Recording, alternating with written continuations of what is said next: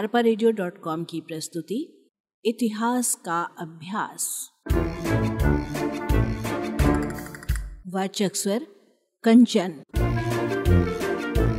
धार्मिक स्थिति। पहला, खर्चीले एवं जटिल यज्ञ। उत्तर वैदिक काल में यज्ञों की विधि अत्यधिक कठिन और जटिल हो गई थी। अब यज्ञ कार्य को केवल पुरोहित वर्ग ही करता था, यह उसका धार्मिक एकाधिकार था, क्योंकि यज्ञ की सफलता इस बात पर निर्भर थी कि यज्ञ में मंत्रों का उच्चारण कितनी शुद्धता से किया गया है। इस काल में राजसूय यज्ञ, अश्वमेध यज्ञ, वाजपेय यज्ञ, अनुष्ठानों की नवीन विधियाँ आदि का प्रारंभ हुआ। यज्ञ बहुत दिनों तक चलते थे जिसमें अनुष्ठान करने के लिए कई पुरोहितों की आवश्यकता होती थी। यज्ञ में पशु बलि भी दी जाती थी। यज्ञ की दक्षिणा में पुरोहितों को गाय, सोना, कपड़ा और घोड़े आदि दिए जाते थे। यज्ञ जन सामान्य वर्ग की पहुँच से बहुत दूर हो गए थे। दूसरा, कर्मकांड की प्रधानता।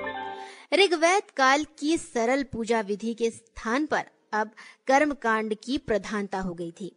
मंत्रों द्वारा देवताओं की स्तुति करने की अपेक्षा अब यज्ञ का करना अधिक महत्वपूर्ण हो गया था।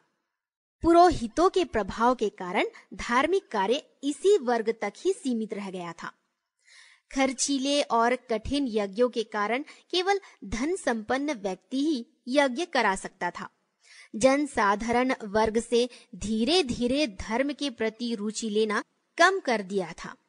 क्योंकि न तो उनके पास पुरोहित को देने के लिए दक्षिणा थी और न ही बलि के लिए पशुओं की व्यवस्था थी। तीसरा, नए देवताओं का उदय। ऋग्वैदिक कालीन प्रकृति के देवताओं, मुख्यतः इंद्र, अग्नि, वरुण, सूर्य और पृथ्वी के स्थान पर नए देवताओं का उदय हो गया था। सृष्टि के देवता प्रजापति को प्रमुख स्थान प्राप्त हुआ। आर्यों ने विष्णु को प्रजा के पालक और रक्षक के रूप में स्वीकार किया। ब्रह्मा, शिव, गणेश, पार्वती, राम व कृष्ण आदि देवताओं की पूजा प्रारंभ हो गई थी। चौथा, धार्मिक दर्शन। उपनिषदों ने नवीन धार्मिक विचारधारा को जन्म दिया। उपनिषद के अनुसार विश्व का सृष्टिकर्ता और संहारक ब्रह्मा है। जीवन का उद्देश्य मोक्ष प्राप्ति है, जिसके लिए ज्ञान, नैतिकता और अच्छा आचरण बहुत ज़रूरी है। आर्यों ने मुक्ति, पुनर्जन्म और कर्म के सिद्धांतों पर पूरा विश्वास किया। पुनर्जन्म का सिद्धांत यह था कि आत्मा शरीर बदलती रहती है। जन्म मरण का चक्र तब तक निरंतर चलता रहता है, जब तक कि आत्मा ज्ञान प्राप्त कर ब्रह्मा यानी मोक्ष में विलीन नहीं हो जाती। पांचवा, अंधविश्वास।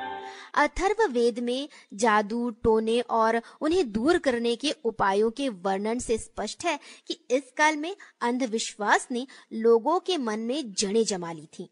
भयभीत होकर जन साधारण वर्ग, भूत, प्रेत, जादू, टोना, वशीकरण आदि पर विश्वास करने लगे थे। आर्थिक जीवन। पहला, कृषि। अधिकांश आर्य ग्रामों में निवास करते थे और उनकी आय का मुख्य स्रोत कृषि था। कृषि कार्य हल बैल की सहायता से होता था। शतपथ ब्राह्मण में जोताई बुआई, कटाई और मढ़ाई का वर्णन किया गया है, भूमि की उर्वरता वृद्धि हेतु खाद का प्रयोग किया जाता था। सिंचाई के लिए वर्षा के जल के अलावा कुएँ एवं नहरों के जल का उपयोग किया जाता था। आर्य, जौ, धान, गेहूँ, उड़द, मूंग, मसूर, तिल, सब्ज़ियाँ, फल आदि उगाते थे। किसानों को अतिवृष्टि, अनावृष्टि, ओला, पाला, कीड़े मकोड़े और टिड्डी दल आदि का सामना भी करना पड़ता था। पशुपालन। कृषि के साथ साथ पशुपालन भी किया जाता था। समाज में पशुधन का बहुत महत्व था। इसके लिए ईश्वर से कामना की जाती थी। गाय प्रमुख पशु था। इसकी पूजा की जाती थी, इसलिए गौवध निषेध था। घोड़ा, बकरी, भेड़, भैंस, ऊँट आदि भी पाले जाते थे। तीसरा, विभिन्न व्यवसाय।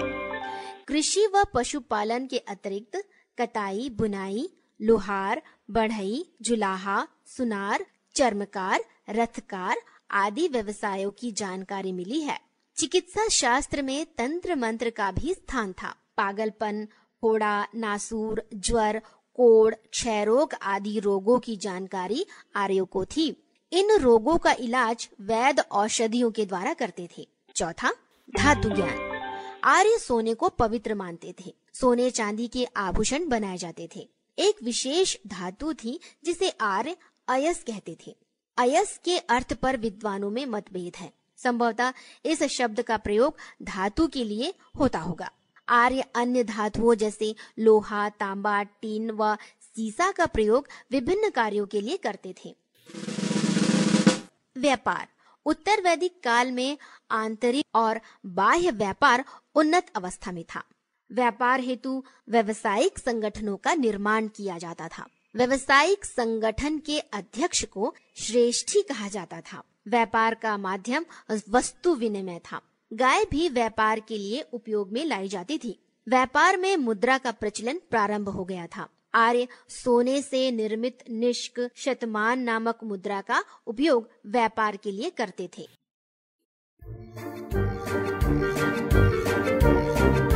अरपा की प्रस्तुति इतिहास का अभ्यास।